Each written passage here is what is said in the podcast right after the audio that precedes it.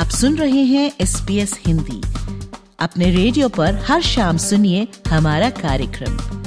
आप हमारा कार्यक्रम हमारी वेबसाइट पर और S B S mobile app द्वारा सुन सकते हैं।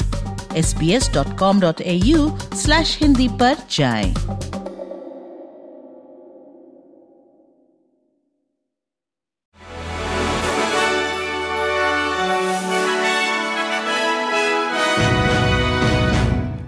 पेश है आज के संक्षिप्त समाचार विशाली जैन के साथ। प्रधानमंत्री एंथनी अल्बनीज़ी के थैलिडोमाइड दवा के पीड़ितों से राष्ट्रीय स्तर पर माफी मांगने के बाद अब ग्रीन्स की मांग है कि इन पीड़ितों के लिए बेहतर समर्थन उपलब्ध कराया जाना चाहिए। प्रधानमंत्री ने ये क्षमा इसलिए मांगी क्योंकि अपने प्रचलन के दौरान फेडरल और प्रदेश सरकारें न ही केवल इस दवा की बिक्री पर और न ही आयात पर रोक लगा सकी थी। उन्नीस सौ इकसठ के नवंबर में ये पता चलने के बावजूद कि इस दवा से बच्चों में जन्मजात विकार उत्पन्न हो सकते हैं, थैलिडोमाइड गर्भवती महिलाओं को सवेरे की मितली और एंजाइटी के लिए दी जाती थी। स्वास्थ्य मंत्री मार्क बटलर का कहना है कि सरकार थैलिडोमाइड सर्वाइवर्स सपोर्ट प्रोग्राम एक बार फिर शुरू कर रही है ताकि पिछली बार जो लोग वित्तीय सहायता पाने से छूट गए थे अब इसका लाभ उठा सकेंगे।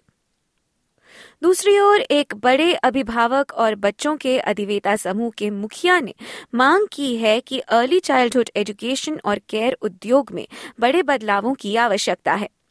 द पेरेंटहुड की अंतरिम मुख्य सचिव जेसिका रड का कहना है कि इस उद्योग में संपूर्ण नीति सुधार की आवश्यकता है जो कामगारों की कमी और परिवारों के लिए बढ़ते खर्चे जैसी समस्याओं का समाधान निकाल सके।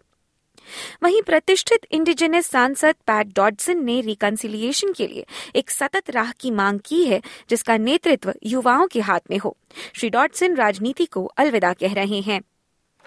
सांसद डॉडसन ने कैंसर के उपचार के बाद इस सप्ताह संसद में अपने संन्यास की घोषणा की। उन्होंने इस बात पर खेद भी प्रकट किया कि अपने स्वास्थ्य के चलते वे वॉइस टू पार्लियामेंट अभियान का प्रचार नहीं कर सके थे।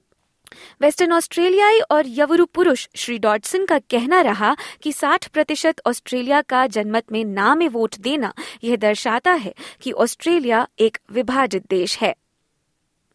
और अब अंतर्राष्ट्रीय समाचार। अमेरिका ने अपने तीन मानवीय सहायता के जहाजों में से पहला इजिप्ट भेज दिया है ताकि ये मदद गाजा तक पहुंचाई जा सके, लेकिन मानवीय सहायता संस्थानों का कहना है कि और अधिक मदद की आवश्यकता है। युद्ध विराम को चार दिन से बढ़ाकर छह दिन का कर दिया गया था। इस विराम के पांचवें दिन हमास ने बारह और इजरायली प्रबंधक रिहा किए जबकि इजरायल से तीस फिलिस्तीनी बंधक छोड़े गए हैं। अब इस बात की चर्चा जोरों पर है कि क्या कतर एक और युद्ध विराम विस्तार करवा सकता है या नहीं।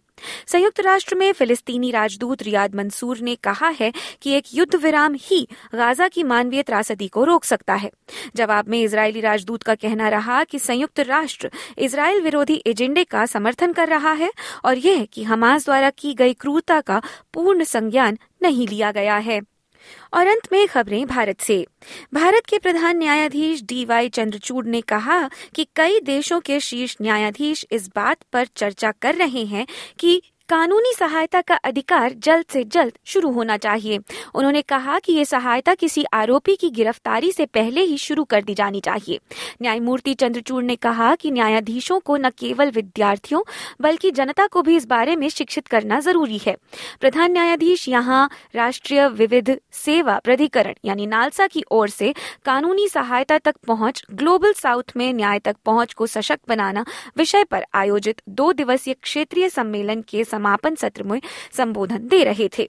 सम्मेलन में भारतीय राष्ट्रपति द्रौपदी मुर्मू, उपराष्ट्रपति जगदीप धनखड़ और कानूनी मंत्री अर्जुन राम मेघवाल उपस्थित थे। सम्मेलन में उनके अलावा Bangladesh, Cameroon, Equatorial Guinea, Eswatini, Maldives, Mauritius, Mongolia, Nepal, Zimbabwe के प्रधान न्यायाधीश और कजाकिस्तान, नेपाल, पलाऊ, सेशेल्स, दक्षिण सूडान, श्रीलंका, तंजानिया और जाम्बिया के न्याय मंत्रियों सहित दो सौ से अधिक प्रतिनिधि शामिल हुए।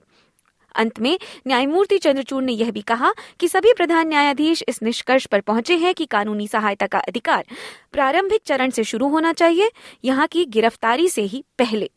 इसी के साथ उनतीस नवंबर दो हज़ार तेईस के संक्षिप्त समाचार यहीं समाप्त होते हैं। दीजिए वैशाली को इजाजत। नमस्कार।